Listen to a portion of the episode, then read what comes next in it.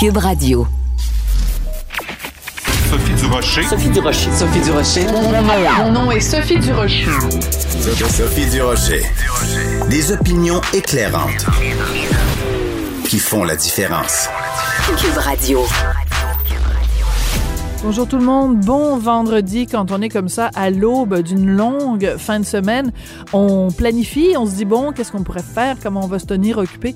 Si ça vous tente, j'ai une très très bonne suggestion pour vous, c'est dans la section balado du site de Cube Radio et c'est notre tout dernier balado à mon mari Richard Martineau et moi. C'est une rencontre qu'on a eue au cours des derniers jours avec Mitsou et Dominique Arpin. C'était vraiment passionnant, on a beaucoup ri et il y a aussi des moments touchants. On écoute Dominique Arpin. Quand j'ai été diagnostiqué du cancer, j'avais eu des épisodes des mois avant de sang dans mon urine. Puis j'en avais pas parlé à personne. Parce que je me disais, tu sais, j'ai sans doute dû trop forcer la veille, puis je me suis pété une veine, quelque chose. Puis t'es pas allé tester? Non, puis je n'ai pas parlé à personne. J'ai gardé ça pour moi. Même pas ta blonde? Même pas ma blonde. Puis c'est des mois plus tard, quand un résultat d'analyse sanguine est revenu avec une anomalie. Là, j'ai dit à ma blonde, ben, j'ai ça, ça doit pas être bien grave. J'ai dit, je sais pas si ça peut avoir rapport. Il y a une couple de mois, et ma blonde a dit, t'es un imbécile. Pourquoi t'as attendu aussi longtemps, tu sais? Puis, c'est elle, tout de suite, qui a pris le téléphone, puis qui a appelé mon médecin de famille, puis qui a booké, tu sais, puis je la remercie aujourd'hui, mais je suis pareil comme toi, Richard, on a l'impression qu'on est invulnérable, puis que ça arrive juste aux autres. Puis il faut pas attendre. En effet, il faut pas attendre. C'est le message de Dominique Arpin. Il y a plein de beaux moments pendant cette heure de balado. Je vous encourage vraiment à aller écouter ça en fin de semaine. Je sens qu'en l'écoutant, vous allez pousser quelques... Ben voyons donc. Sophie Durocher. Une femme distinguée qui distingue le vrai du faux. Vous écoutez Sophie Durocher. Ça faisait longtemps que je voulais interviewer Jean-Marc Généreux, la flamboyante personnalité de la télévision qu'on connaît bien sûr grâce à Révolution et autres émissions de danse, qui est, il ne faut pas l'oublier, une immense star en France, pas juste ici au Québec, mais en France vraiment de façon spectaculaire. Mais je pensais pas l'interviewer à propos d'un personnage qui joue dans la version française de Fort Boyard. Jean-Marc Généreux, bonjour. Bonjour, Sophie Durocher, ça va bien? Ben moi, ça va très bien. Puisqu'on se parle, Jean-Marc, ça faisait plusieurs jours qu'on essayait de vous contacter. Votre cellulaire était fermé, mais je me doutais bien que c'était parce que vous étiez un homme très occupé et surtout parce que vous étiez de l'autre côté de l'Atlantique, en France. Qu'est-ce que vous faisiez là-bas, Jean-Marc? Eh ben, j'ai pris une barque, j'ai ramé jusqu'à l'autre bord et ma barque a coté sur un fort qui s'appelle le Fort Boyard. J'ai monté là parce qu'apparemment qu'il y avait des animaux mystérieux, mythiques qui étaient là pour être chassés. Parce que je suis trappeur, mon nom c'est Garibou. Ben c'est ça, je me suis retrouvé là-bas. Et mais tu sais, c'est presque un rêve.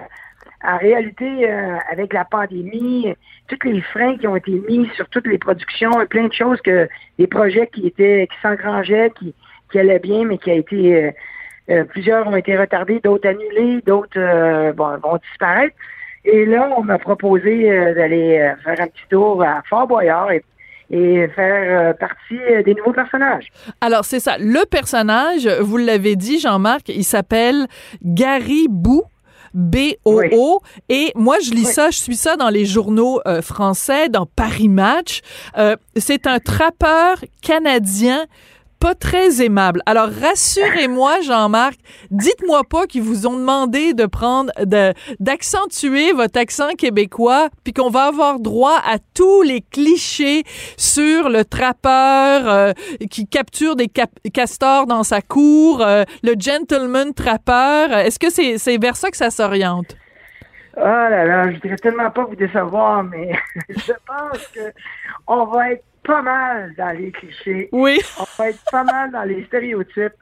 Bref, moi, je trouve ça tellement drôle parce que déjà, là-bas, j'essaie de moduler un petit peu la façon que je m'exprime parce que, premièrement, on m'a découvert en France, on m'a fait une place en France dans un show qui s'appelle « Danse avec les stars ». Absolument. Et le but premier de mon engagement dans cette production, c'est de décrypter, de donner les clés aux téléspectateurs pour qu'ils puissent voter à bon escient pour les candidats qui se sont mis à l'épreuve. Et donc, déjà avec mon accent, c'était vraiment compliqué et donc j'ai essayé de moduler mes expressions pour que je puisse aller plus directement et donner vraiment une appréciation puis une évaluation que les gens comprenaient. Ben pour vous faire comprendre, en fait, parce que des fois, les Français, je le sais, je suis née en France, des fois, les Français sont un peu chiants, sont un peu achalants avec ça, ils font semblant de pas comprendre quand on utilise pas exactement le même mot qu'eux, donc vous avez été obligé d'être peut-être plus franco-français dans vos expressions pour être sûr de vous faire comprendre. Oui, en réalité, je me suis mais j'ai utilisé... probablement l'expression hybride entre pas me dénaturer, mais en même temps essayer de marquer pas les esprits, mais de donner des commentaires pour qu'ils puissent être évalués par les gens qui regardaient. Et donc moi j'arrive sur le fort, et puis là moi, avec mon accent hybride, ils se sont dit mais c'est pas comme ça que ça parle en québécois. Arrêtez, là. Ah, là oui, mais pourquoi ils disent pas ça? Là, ils voulaient que je me mette à sacrer. Là, je dis, là, regarde bien. Je peux aller jusqu'à Tabarouette, mais je peux pas passer le Tabarouette. Je vais dire Colin de Ben, je vais dire Estique, mais c'est sûr et certain qu'on ne me ferait pas sacrer ce show-là. Là. C'est pas vrai. Là. C'est que, parce que pour eux autres, c'est comme ça. Puis là, ils voulaient toutes les expressions. Mais là, on dit même plus ça au Québec. Mais donnez-nous un exemple. Donc, ce qu'on a compris, Jean-Marc, c'est qu'il voulait vous faire dire tabarnak, hein, parce que les Français pensent qu'on dit tous tabarnak à tous les deux mots. Tabarnak, comme si on était tous des tabarnaks de sacreux qui disaient tabarnak à tous les deux mots, ce qui est absolument tabarnakement pas vrai. Ouais. Mais moi, j'ai pas embarqué là-dedans, puis ils ont été bien gentils, puis... Bravo. Oui. Mais c'est quoi le genre d'expression qu'ils voulaient que vous utilisiez et que vous dites, au Québec, on ne parle plus comme ça? Ça dépend, là.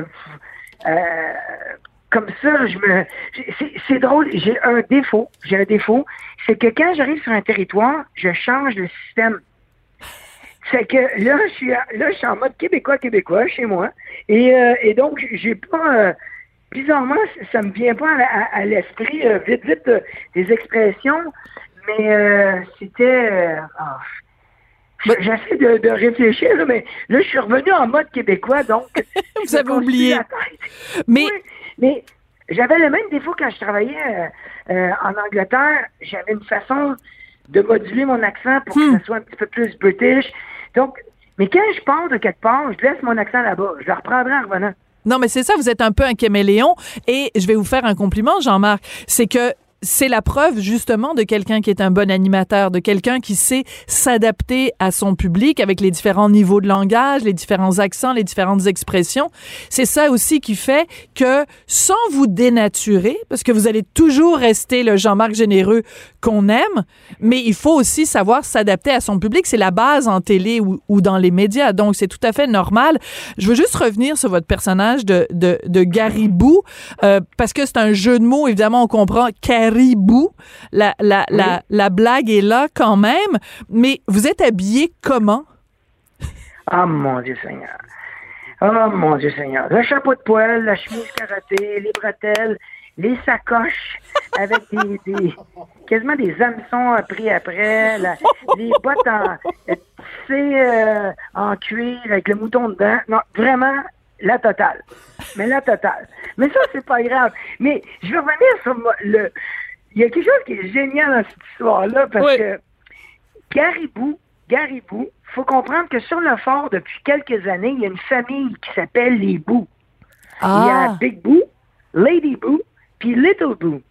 Et c'est comme le Big Boo, c'est un lutteur de 2 mètres qui vient de Genève, en tout cas, une espèce d'armoire à glace. Lady Boo, c'est une genre de Nekita ninja, puis le petit aussi. C'est que moi, j'arrive, c'est mes cousins OK. Éloigné. D'accord. Moi, je suis Gary. En réalité, mon nom, c'est Gary. Mon nom de famille, c'est Boo. OK. C'est Garibou. Mais non, mais c'est ça. Mais ça veut dire qu'aussi, vous êtes, donc, c'est le cliché vraiment jusqu'au bout. Vous êtes vraiment le cousin d'Amérique, pas trop dégrossi, qui arrive avec sa chemise de bûcheron. Et quel genre de punition, quel genre de défi il lance, le personnage de Garibou dans Fort Boyard? J'ai pas le droit de révéler les défis finaux, mais à la base, quand les gens rentrent, je les accueille pas vraiment avec « Bonjour, comment ça va? » C'est plutôt « Qu'est-ce que tu fais ici? T'as pas des deux yeux bouchés? C'est écrit, c'est fermé! » C'est que, genre, comme ça, c'est que là, ils sont tous... puis là, je leur parle, puis là, ben, naturellement, j'ai ma carabine, hein? C'est sûr et certain. Ben là. Et là, je leur parle qu'il y a des... Ben oui, là, il y a des grizzlies, c'est que je tire sur une cacane. C'est que eux autres, il faut qu'ils traversent mon sentier piégé. C'est que, très drôle. Pour se rendre jusqu'à ma cabane qui était au bout de la... Ben oui, parce que c'est... ma cabane au Canada. Ben oui, c'est qu'ils m'ont fait une cabane. C'est que pour se rendre à ma cabane, il faut qu'ils passent mon sentier piégé. Et après, quand ils sont rendus à moi, je leur donne un dernier défi pour qu'ils puissent prendre la clé. Écoute, donc, c'est très drôle. Écoute, je vais juste te donner un indice. Il aime ça, le sirop d'érable. Ah, c'est fou. C'est des malades. Ils pensent qu'on met du sirop d'érable sur tout. Surtout qu'on remplit les voitures avec du sirop d'érable. À quoi qu'il marche ton char? Oh, sirop d'érable. Ah oui, c'est comme ça. Donc, vous êtes un peu un mélange entre Iha Tremblay, le personnage de Michel Barrette, et, je sais pas moi, le grand Antonio ou... Absolument! Très bonne description. On est là. À un moment donné, vous allez mettre des cornes sur mon chapeau. J'aurais eu l'air du gars qui est rentré au Capitole. Non, hey, wow! Wow, on se calme, là. On se calme. Donc, vous avez été obligé de modérer leur transport parce que, bon, on comprend que tout ça, c'est sur le ton humoristique. Jean-Marc, sinon, vous n'auriez pas accepté. C'est-à-dire que, oui, ben, c'est une caricature, mais tous les personnages en Fort Boyard sont des caricatures, donc il faut pas le prendre personnel. Moi, je veux pas non plus que les gens nous écoutent, Jean-Marc, puis qu'ils se disent « Ah, ben là, Jean-Marc, il donne une mauvaise image de nous au Québec. » C'est une caricature, les amis, puis c'est drôle.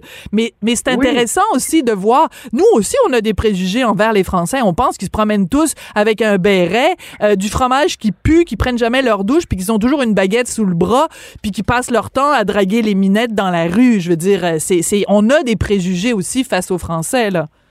Ben oui, la moitié est vraie, mais bon, bref, c'est ça pour dire que, sérieusement, dans mes textes, à un moment donné, il fallait que presque à la fin, quand ils sortaient, il fallait que je dise maudit français, puis j'ai pas été capable.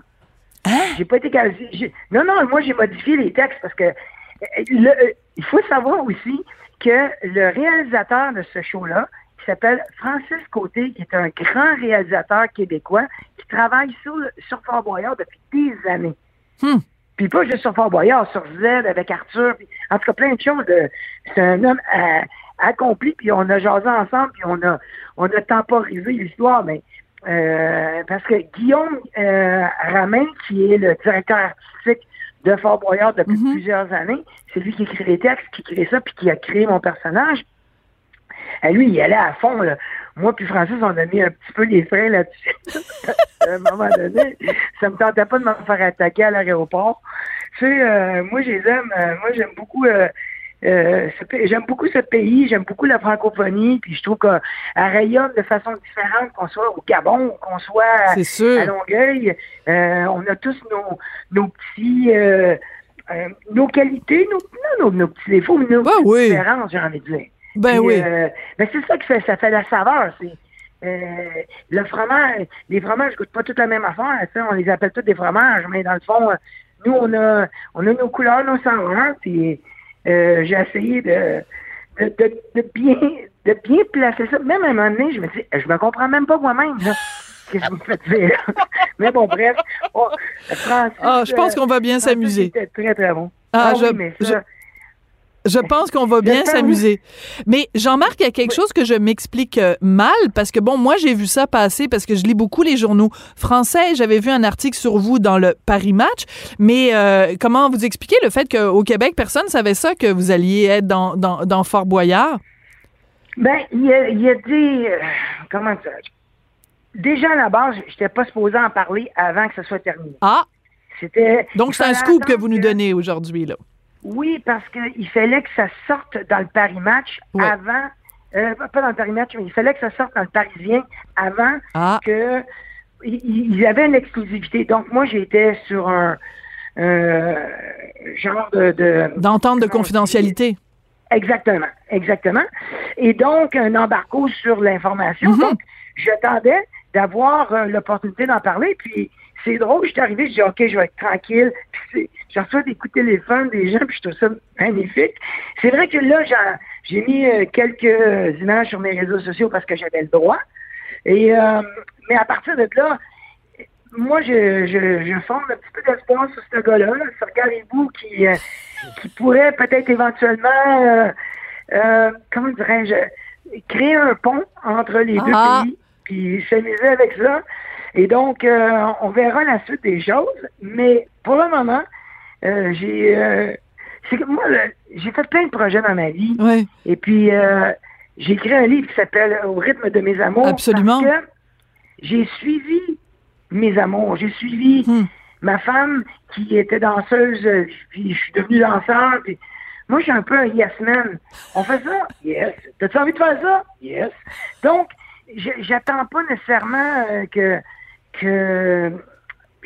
comment je reviens, ça me tombe un peu dessus très souvent, mais dans des pays, tu sais, mon terrain de jeu, et je le dis en toute humilité, mon terrain de jeu, c'est un peu la planète. Absolument, donc, ben oui, parce que c'est autant les États-Unis, l'Angleterre, la France, donc à travers tout ça, tout le côté anglophone, toute la francophonie, c'est absolument immense. Mais je veux juste, il nous reste un tout petit peu de temps.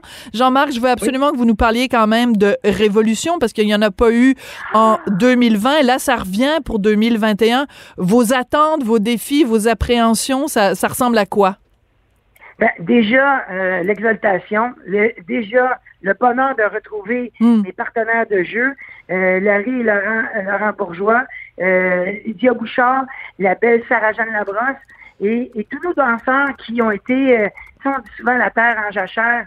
Là, c'est le temps d'éclore, c'est le temps de pousser, c'est le temps de venir nous montrer votre récolte, même si il faut se le dire, dans le milieu artistique, dans la colonne artistique, tout le monde a souffert, mais la danse a souffert particulièrement. C'est sûr. Du fait qu'ils ne pouvaient plus être ensemble ou dans un endroit fermé.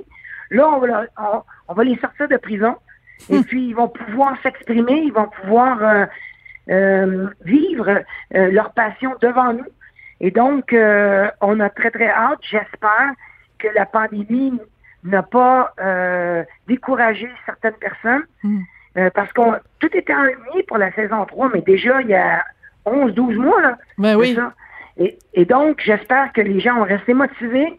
Ils ont réouvert les auditions il y a quelques temps pour combler peut-être ou peut-être justement pour donner la chance à d'autres qui étaient peut-être trop jeunes à l'époque de la saison 3 originale. Et donc, maintenant... Et ils pourront s'exprimer avec leur corps et puis en solo, en duo, en groupe. Donc moi, mon cœur est complètement ouvert, mes yeux, mes oreilles, j'ai tellement hâte et ça va commencer, je pense, c'est le 2 ou le 3 juin.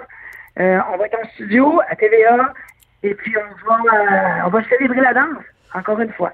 Et on va pouvoir dire « Oh là là, Chihuahua ». Oh là là, Chihuahua! Oh, j'ai tellement hâte! J'ai tellement hâte, mon Chihuahua, là. Ça fait longtemps que je le nourris, là. Il a hâte de sortir. Il a hâte, là. Il gratte sa porte. Il est en laisse, là. Il est tanné d'être en laisse. Même pas en laisse, il est en cage. Il est en cage, lui, là. Je vais le sortir, là. J'ai tellement hâte. Et puis déjà, cette énergie, cette osmose qui se crée les... Je suis pas vraiment fan du terme, les maîtres, mais parce que tu sais, faut vivre avec l'appellation, parce que mettons nous, les poubelles, c'est le mardi. Fait que là, c'est ma femme me dit « Hey, le maître, est-ce que tu sortirais les poubelles? » Il faut vivre avec le terme. Oui. Et donc, mais Jean-Marc, mais elle peut aussi commencer à vous appeler Garibou, puis ça va peut-être être un petit peu moins sexy. Hey, merci beaucoup d'avoir pris le temps de nous parler, Jean-Marc, puis bonne chance et pour Révolution, et pour Fort Boyard, et pour vos autres 21 000 projets. C'est toujours un plaisir de vous entendre. Vous êtes vraiment un gars formidable avec une énergie communicatrice. Ça fait du bien. Merci beaucoup. Je vous embrasse. Au revoir, Jean-Marc. Merci, Sophie. Merci.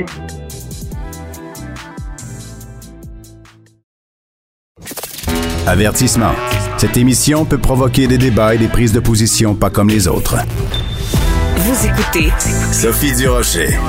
Puis, est-ce qu'on va pouvoir voyager à l'étranger cet été? Est-ce que le gouvernement fédéral, bien sûr, va finir par nous dire si, avec un passeport vaccinal qui montrerait qu'on a été doublement vacciné, est-ce qu'on peut donc revenir de l'étranger sans avoir à faire la motadine de quarantaine? On navigue dans l'inconnu. On a très, très peu d'informations. C'est pour ça que j'avais envie de parler à Moscou Côté. Il est président de l'Association des agents de voyage du Québec. Monsieur Côté, bonjour. Oui, bonjour, Mme Durocher. Monsieur Côté, il y a une énorme frustration du côté de la population. On n'en sait rien. Le ministre des Transports au fédéral, Monsieur Al-Gabra, dit « Ah, ben c'est beaucoup trop tôt pour vous dire exactement ce qui va se passer. » Si on ressent cette frustration, nous, comme voyageurs, j'imagine que pour les agents de voyage, c'est très frustrant aussi. Absolument frustrant. Le plus gros problème, on peut comprendre là, qu'ils sont prudents et on va tout de suite mettre une chose au clair, je ne suis pas médecin, donc je ne peux pas dire si c'est la bonne chose ou pas la bonne chose à faire. Par contre, quand on regarde dans les faits, il faudrait avoir une idée d'un échéancier potentiel, conditionnel à plusieurs différentes contraintes, mais il faudrait avoir une idée de ce qui se passe. Vous savez, les transporteurs, les compagnies aériennes, ils ne peuvent pas prendre un avion qui est au hangar, ça fait un an, puis la faire voler demain matin. Il y a l'équipage à former, il y a toutes ces choses-là. S'ils font trop tôt, ça va être inutile, et s'ils font trop tard, ils vont manquer le bateau, pour dire l'avion. On va manquer le bateau avec les avions. Elle est très, très bonne, Monsieur Côté. Mais c'est sûr, c'est comme dans tous les autres domaines, quand on déconfine, c'est très facile de dire, bon, ben vous pouvez ouvrir, mais je pense, par exemple, tu sais, les restaurants, ben il faut qu'ils puissent engager le personnel, faut trouver la nourriture, la matière première. Ben en aviation, c'est la même chose. Là, ça se fait pas en claquant des doigts. Par contre, il y a plein d'informations qui nous viennent d'autres pays qui ont l'air, eux, d'être pas mal plus organisés que le Canada. On a l'impression qu'au Canada, on est un petit peu assis sur les deux mains. Je pense en particulier à l'Union européenne qui a quand même annoncé cette semaine que les portes de 27 pays donc de l'Union européenne seraient ouvertes pour les gens. Bon, ils parlaient spécifiquement des Américains, mais je ne sais pas si ça s'applique à nous les Canadiens, en disant ben vous pouvez venir chez nous et ne pas avoir à faire la quarantaine si vous avez vos 2 vaccins. Est-ce que après cette annonce-là, vous avez beaucoup de gens qui ont appelé dans les agences de voyage en disant ben moi je veux aller en Europe suite à cette annonce-là? Il y a eu en effet des gens qui ont démontré de l'intérêt, ont dit bon, est-ce que c'est ouvert pour les Canadiens? La réponse c'est non, c'est pas encore ouvert.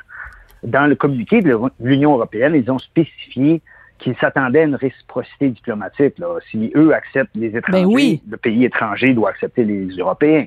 Le Canada, pour l'instant, interdit toujours tout voyage non essentiel au Canada pour les non-Canadiens. Pour ceux qui ont le droit d'y aller ici, là, les résidents permanents, les étudiants et les Canadiens eux-mêmes, il y a toujours la quarantaine, dont les 3 fameux jours en hôtel, là, ce que certains appellent l'hôtel prison, qui est quand même très prohibitif. Là, on parle de 850 à 1200 $ par personne. C'est énorme. Pour 3 nuits d'hôtel. C'est vraiment dissuasif. Je pense, là, c'est ça le but de l'exercice. Donc, pour l'instant, il n'est pas question que la communauté européenne ouvre l'accès aux Canadiens quand nous, on impose encore. Et il faut bien se comprendre, là, Mme Durocher, on impose la quarantaine à des Canadiens qui reviennent au Canada, qui ont eu leurs 2 doses de vaccin, disons, en Floride. Je peux comprendre un Canadien qui arrive, disons, je sais pas, de la Corée du Nord avec un papier qui dit « Oui, j'ai eu mes doses. » OK, fine. Un snowbird qui arrive de la Floride, qui a eu le même vaccin, là, le Pfizer qu'on donne ici, il n'a pas un autre vaccin. Il s'est obligé d'avoir une quarantaine à la maison de 14 jours. Et s'il arrive en avion, en plus, il y a les 3 jours d'hôtel obligatoires avant d'entamer la quarantaine chez lui. Donc, on n'est pas là demain, la veille, de permettre aux non-Canadiens vaccinés de venir au Canada sans restriction si on ne permet même pas aux Canadiens cette liberté-là. Ouais. Donc, il y a vraiment toutes sortes de choses assez absurdes et très frustrantes. Je pense que c'est le mot qui revient le plus souvent parce que, mettons qu'on nous dirait aujourd'hui, c'est ça qui c'est là où le bât blesse dans le plan du gouvernement, c'est qu'il n'y a pas de plan. C'est-à-dire que si on nous disait, si le ministre des Transports au fédéral, M. Al-Gabra, nous disait... Bon, quand on va avoir atteint tel pourcentage de vaccination, tout de suite, on va pouvoir lever ça, cette quarantaine-là, ou un échéancier avec des dates précises. Ben, vous et moi, on pourrait se dire, bon, ben là, je me prends un avion pour aller à Paris ou pour aller à Tokyo pour le 22 juillet. Mais là, c'est qu'on nage dans l'obscurité. C'est là que le bât blesse. Exactement. Vous avez ciblé exactement le problème, Mme Durocher. On fait des réservations, les agences de voyage, on va être honnête, on roule à ralenti, on roule à 10 % de ce qu'on voulait à pareille date l'an passé, mais ce sont 99 % des départs pour au-delà de novembre 2021. Ah oui! Donc les gens ne peuvent pas... Oui, parce que les gens supposent que, bon, en novembre, après la fête du travail, le taux de vaccination, M. Trudeau s'attend à avoir 75 % ouais. Des Canadiens vaccinés à 2 doses. Donc, c'est un bon indicatif qu'on s'attend à ce que les restrictions soient levées. On a quand même une liberté de voyager au Canada. On n'a pas besoin de permis d'émigration quand on veut quitter le pays. Fait que les gens ne veulent pas réserver pour cet été parce qu'il y a une très grosse incertitude. Il y en a très, très peu qui le font, là. Mais on a quand même des réservations pour novembre, décembre, janvier, février l'an prochain. Donc, on voit que les gens ont le goût de voyager, mais l'incertitude... C'est ça, c'est l'incertitude, on ne le sait pas. Vous avez raison, s'il disait à 75 % on va enlever la quarantaine au retour, et peut-être à 50 % on va enlever les 3 jours d'hôtel-prison, ben à ce moment-là, les gens se sentiraient au moins plus libres. Même s'ils ne peuvent pas voyager, on verrait que ça s'en vient, on verrait la lumière au bout du tunnel, qui n'est vraiment pas le cas. Ouais. C'est une très grosse industrie, puis il faut, un moment donné, que les frontières soient ouvertes. Oui, tout à fait. Puis c'est pas juste vous, les gens du voyage, qui le réclamez, mais c'est toute l'industrie. C'est-à-dire, je voyais passer cette semaine un communiqué justement des gens du domaine de l'aviation. Je veux dire, c'est pas juste des avions qui sont cloués au sol, c'est tout le personnel qui tourne autour, les pilotes, les agents de bord, les gens, tout le personnel. Tu sais, c'est énorme comme industrie. Absolument. Et ça a des impacts économiques et psychologiques, hein, absolument énormes, parce que la raison pour laquelle on voyage, c'est pas seulement pour faire du tourisme, c'est aussi, dans beaucoup de cas, des réunifications familiales. Moi, si je peux parler d'un point de vue personnel, là, je ferais brailler personne sur mon sort, mais mon frère, que j'adore, qui habite en France, mes 4 neveux et nièces, ben ça va faire 2 ans, je les ai pas vus, puis je m'ennuie. Et voilà. Et il y a aussi plusieurs personnes qui voyagent pour se reposer, pour se ressourcer, pour être plus productifs au retour. Tout à fait. Et aussi, il faut comprendre qu'il y a aussi des étrangers qui venaient au Québec, surtout l'été. Donc, ça faisait aussi vivre les hôtels, les attractions touristiques. Eux aussi, là, sont impactés par la restriction qu'on impose aux gens qui rentrent au Canada. Oui, tout à fait. Quand on parle de... qu'on se penche, là. Oui, oui, tout à fait. Et c'est pour ça que ça devient très frustrant, ce manque d'informations.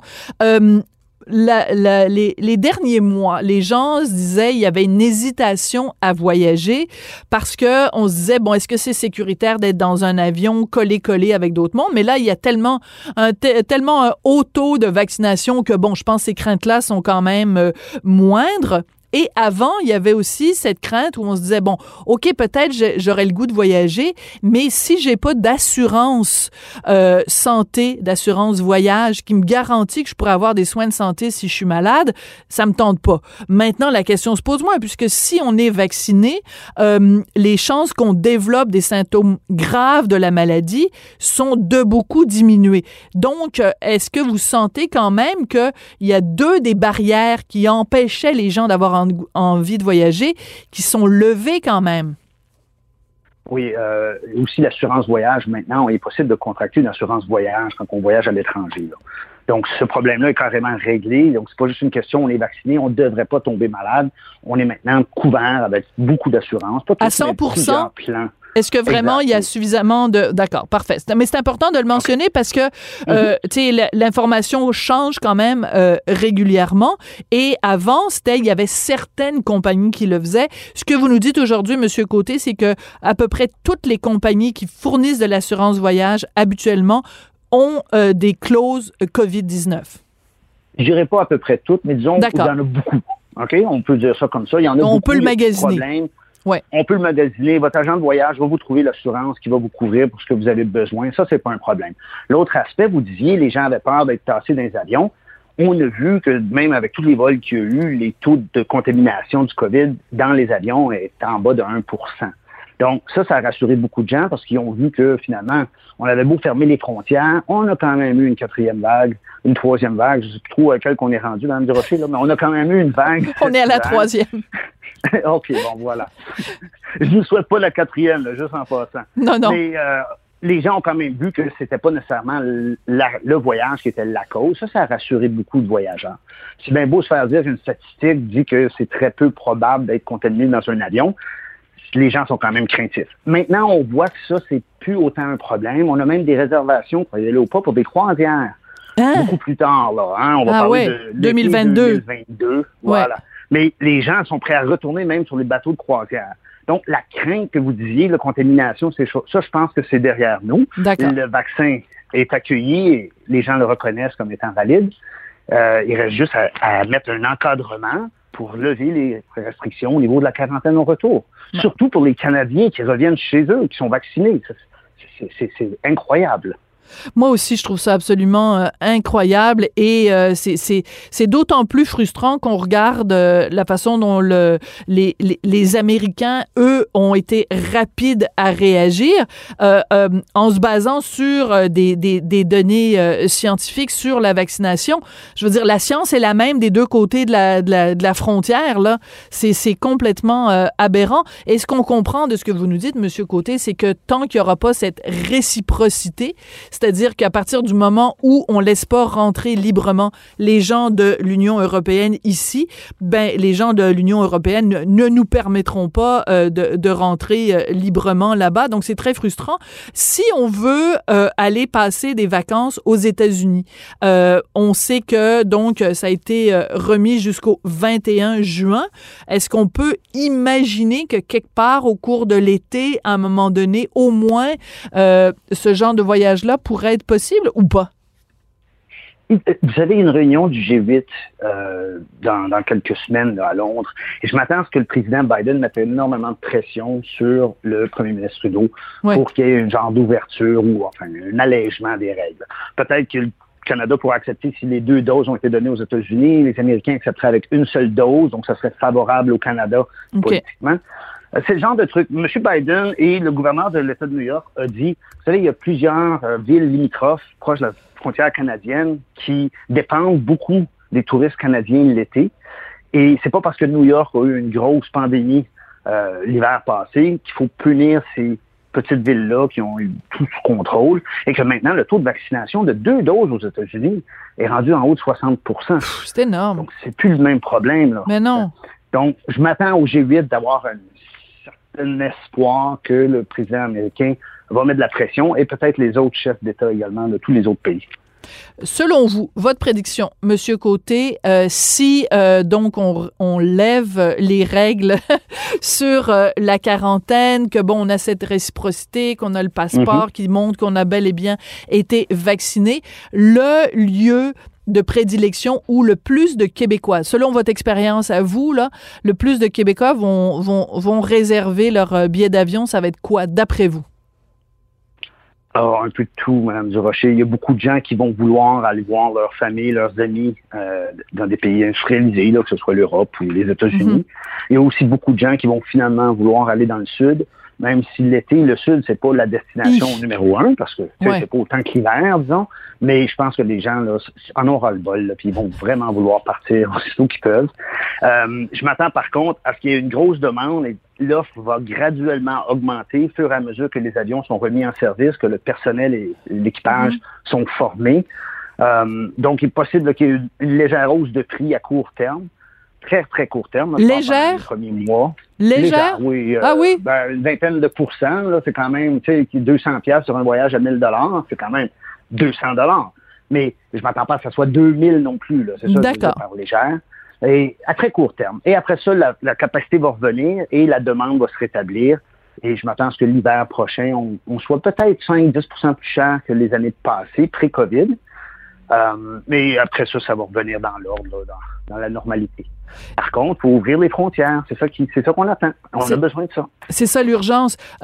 Juste pour terminer, M. Côté, votre évaluation, la pandémie, combien de gens, est-ce qu'il y a des agences de voyage qui ont carrément fermé leurs portes? Si oui, combien? Combien de gens ont quitté le milieu du voyage au cours de la dernière année et demie? Écoutez, il y avait 825 agences de voyage pré-pandémie. Début mois de mai, il y en avait 680. Alors, il y en a plusieurs qui ont fermé, mais la grande majorité ont fusionné avec une autre agence. Donc, les dossiers des clients ont été pris en charge. Il n'y a pas vraiment de problème à cet effet-là.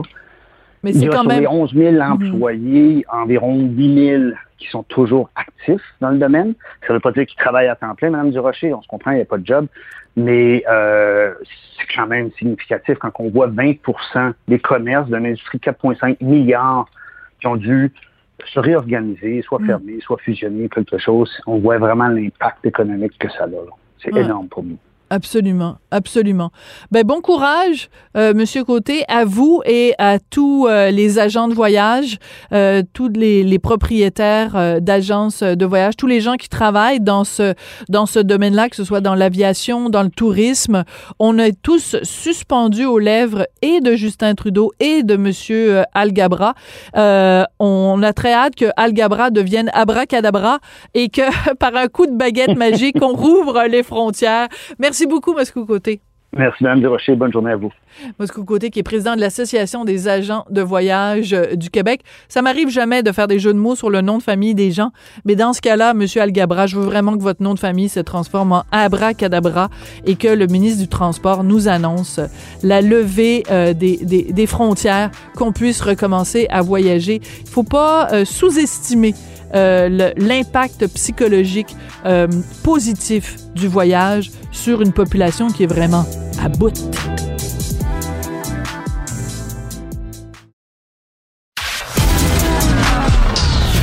De la culture aux affaires publiques.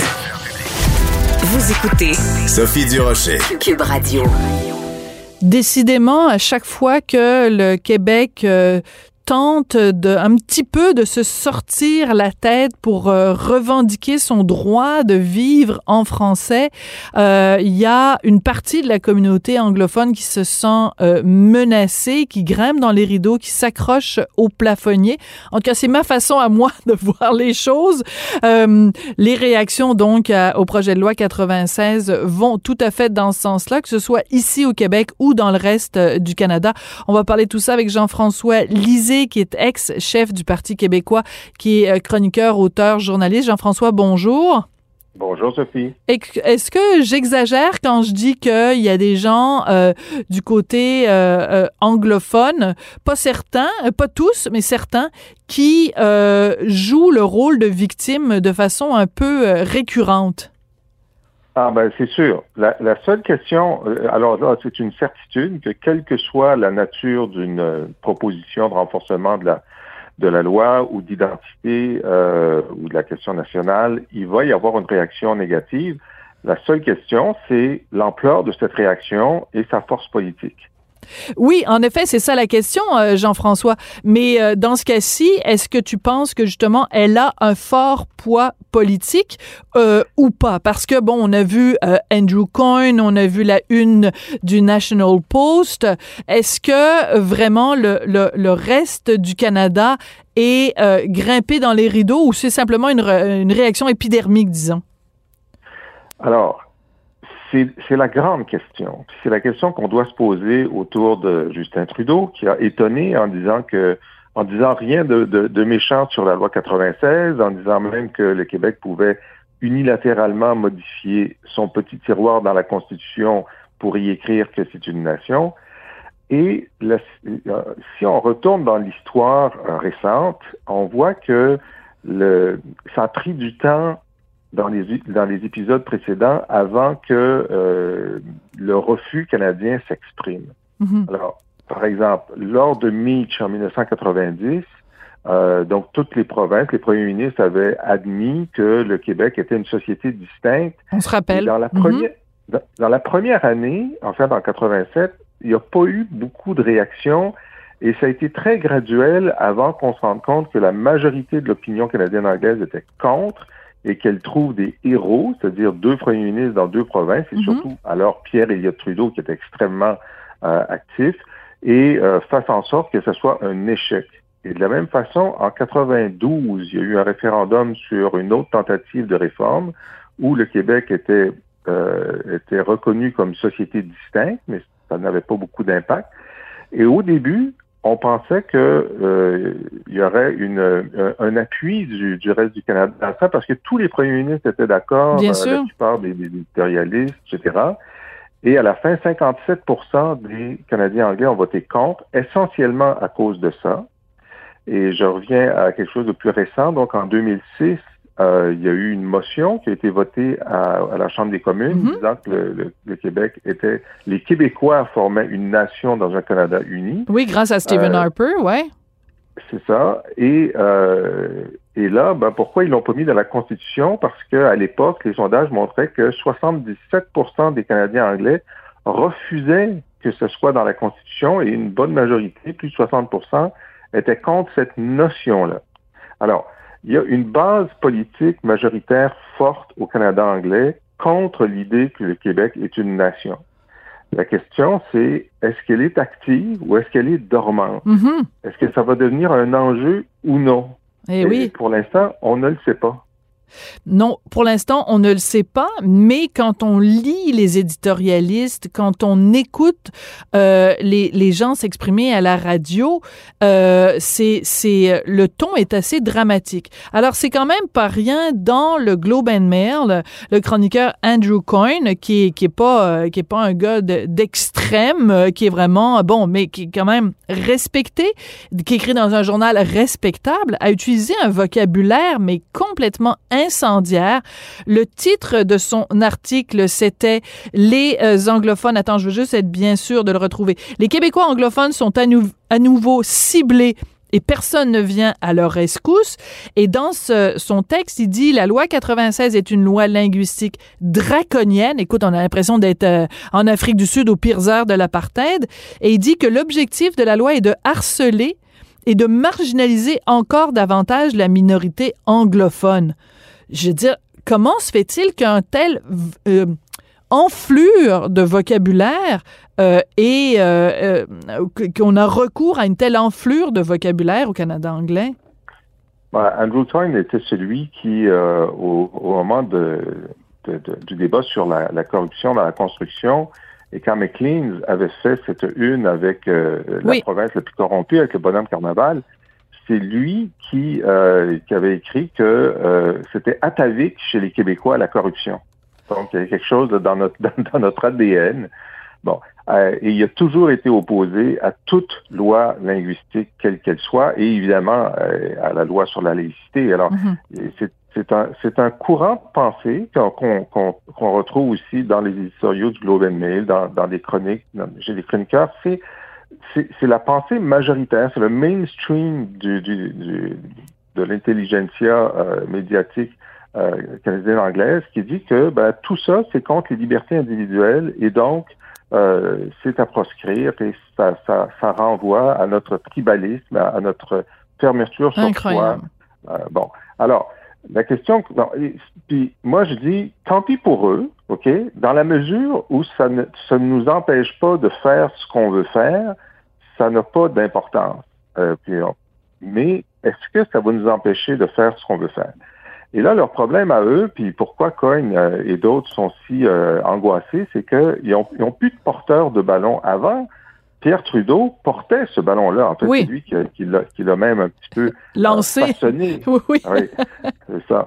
Et là, le fait que Trudeau fils ait abandonné ce combat, Mm-hmm. Ça crée un vide politique majeur. Les gens ne comprennent plus, n'ont plus leur boussole. Et donc, on a hâte de voir quel sera le ressac à l'intérieur du caucus libéral chez certains militants libéraux, mais sur cette question de nation qui, il y a 10 ou 15 ans, aurait été un énorme débat. Mm-hmm. À la fois Justin Trudeau, Erin O'Toole et Jagmeet Singh ont dit que ça les dérangeait pas. Alors, évidemment, le Bloc est pour. Alors, où sont les héros du trudeauisme d'antan? Oui. C'est ce deuil qui est très, très difficile à faire pour eux. Et on va voir qui peut les fédérer. Est-ce que c'est Maxime Bernier? Est-ce que il se cherche un héros? Eh ben, t'imagines si c'était Maxime Bernier qui reprenait ce flambeau-là, alors que ce serait donc un beauceron, un fier beauceron qui s'opposerait à une reconnaissance du Québec comme nation ou une reconnaissance des velléités du Québec à défendre le français. Ce serait quand même assez fort de café. Je veux juste revenir parce que tu m'as rappelé ça à propos d'Andrew Coyne. J'avais complètement oublié qu'il était lié à cette une disgracieuse du Maclean's. Je veux quand même rappeler qu'à l'époque, le Conseil de presse avait jugé que ce dossier-là manquait de rigueur et véhiculait des préjugés discriminatoires.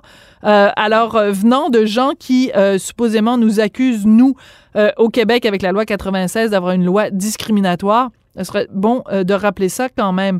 Écoute, je veux te faire écouter un petit extrait de Mitch Garber, donc ex-dragon, homme d'affaires montréalais, anglophone, qui était à CJD, donc station anglophone ici à Montréal, et il parlait de cette loi 96, et selon l'animateur, c'est une loi qui vise à priver d'oxygène la minorité anglophone et que ça va miner la très bonne entente qui règne pourtant normalement entre les francophones et les anglophones. Au Québec, on écoute la réaction de Mitch Garber. Maybe there was some harmony. I think a lot of the disharmony, in my view, it comes from the Journal de Montréal, and it's in my view, it's a propagandist newspaper, at least from the opinion section of the paper. It is a paper that every day basically spews the frustration of the fact that the independence movement is in a coma. I think it creates divisiveness. In Quebec, it does have a large readership. Alors, pour traduire, pour ceux qui sont pas familiers avec la langue de Shakespeare, il dit que le Journal de Montréal, avec sa section d'opinion, crée de la division, que c'est un organe de propagande et qu'il crache ou vomit, ça dépend comment on traduit le verbe to spew, donc crache ou vomit tous les jours l'amertume de la perte du combat souverainiste. Comment tu réagis à ces propos-là de Mitch Garber, Jean-François? Ben, c'est clairement exagéré, mais on comprend qu'il n'y a pas l'air d'être d'accord avec la majorité des chroniqueurs du Journal de Montréal. Et ça le frustre, mais ce qui devrait le frustrer aussi, c'est que la presse est favorable dans ses éditoriaux et ses chroniques à la loi 96. Le Devoir y est favorable aussi ou trouve que ça va pas assez loin. Alors, où sont, à part la Gazette, où sont les quotidiens québécois qui sont d'accord avec lui? Et là encore, c'est un deuil parce que à l'époque, la loi 101, la presse était contre, le Journal de la Presse était contre. Hein? C'est un bon point. Là, ouais. Et là, ils sont déboussolés. Ce consensus autour de la loi 96, sauf ceux qui, comme moi et le PQ, trouvent que ça va pas assez loin, se présente devant eux comme quelque chose qui est irréversible parce que même Dominique Anglade, tu sais, où est le Parti libéral du Québec? Même sur la question de la clause dérogatoire, tout le monde comptait sur Dominique Anglade pour être contre, elle n'en a pas parlé. Alors oui, je comprends que les combattants de la résistance à toute loi linguistique soit aujourd'hui très pardon, j'ai un chat dans la gorge. Oui, ça va. Très sur la défensive et puis ils ont plus d'alliés, mais le fait est qu'au sein de la communauté anglophone de Montréal, même si la majorité d'entre eux apprennent à vivre avec la loi 101, il n'y a pas d'adhésion pour la loi 101. Ben non, c'est sûr. Ils la subissent. Ils la subissent et ils s'en sentent très frustrés. Jean-François, toujours intéressant de te parler. Merci beaucoup. Merci pour tes rappels historiques. Merci de nous rafraîchir la mémoire. Dans certains cas, il y a des petits bouts. On en oublie des petits bouts. Merci beaucoup, Jean-François. Passe une très belle longue fin de semaine. Bonne journée des Patriotes lundi et on se retrouve la semaine prochaine. Merci, Jean-François. Salut. Mais c'est à mon tour aussi de vous souhaiter un très beau, long week-end de la fête nationale des Patriotes. Une pensée pour eux. Donc, lundi, parlez-moi pas de la fête de la Reine. Et mon Dieu, partez-moi pas là-dessus. On se retrouve la semaine prochaine. Merci beaucoup à Jean-François Roy à la mise en onde, William Boivin à la recherche. Je vous embrasse et on se retrouve la semaine prochaine.